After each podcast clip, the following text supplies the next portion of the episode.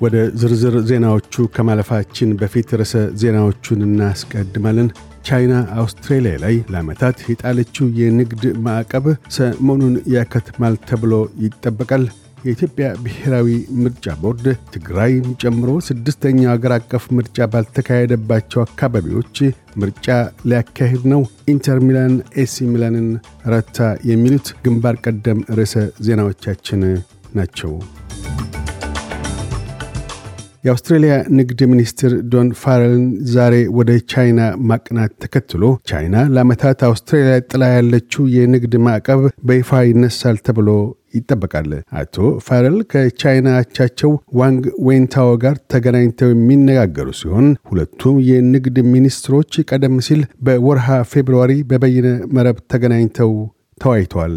ሚኒስትር ፋሬል በአውስትራሊያና ቻይና መካከል የተፈጠረው ችግር በአንድ ምሽት የተከሰተ ባለመሆኑ እልባት ለማበጀትም እንዲሁ ረጅም ጊዜ ሊወስድ ይችላል ብለዋል። ሴናተር ፋሬልና አቶ ዋንግ የሚኒስትሮች ምጣኔ ሀብታዊ ኮሚሽን ስብሰባን በጋራ በመምራት ያካሂዳሉ።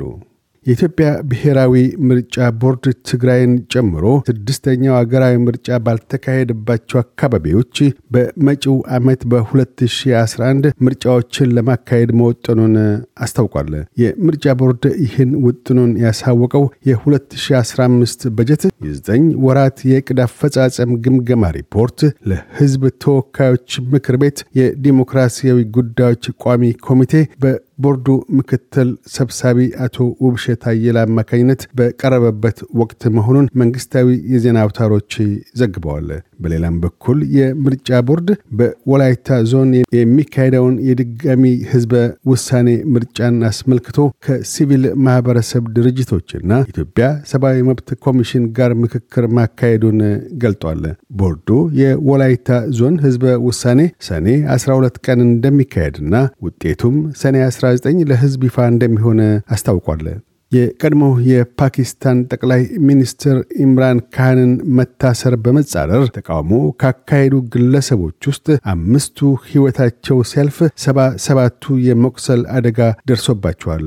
ተቃዋሚዎቹ የተለያዩ የመንግስት ተቃዋማት ተቃዋሚዎቹ የተለያዩ የመንግስት ተቋማትን በእሳት ያጋዩ በመሆናቸው የወቅቱ ጠቅላይ ሚኒስትር ሺባዝ ሻሪፍ ተቃዋሚዎች ተመሳሳይ ድርጊት ቢፈጽሙ ብርቱ እርምጃ እንደሚወሰድባቸው አስጠንቅቀዋል።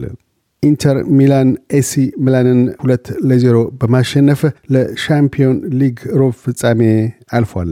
ቀጣዩ ግጥሚያ ከሪያል ማድሪድና ማንቸስተር ሲቲ አሸናፊ ከሚሆነው ቡድን ጋር June 11 ኢስታንቡል ላይ ይገጥማል። ዜናውን ከማጠቃላችን በፊት ርዕሰ ዜናዎቹን ደግመን እናሰማለን።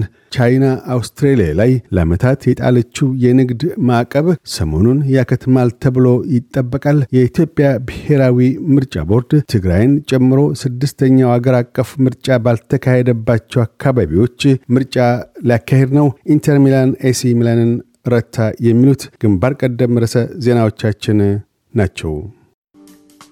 እያደመጡ የነበረው የኤስቢኤስ አማርኛ ፕሮግራምን ነበር። የፕሮግራሙን ቀጥታ ስርጭት ሰኞና አርብ ምሽቶች ያድምጡ። እንዲሁም ድረገጻችንን በመጎብኘት on demand እና በኤስቢኤስ mobile app ማድመጥ ይችላሉ። ድረገጻችንን ኤስቢኤስ ዶት ኮም ዶት ኤዩ አምሃሪክን ይጎብኙ።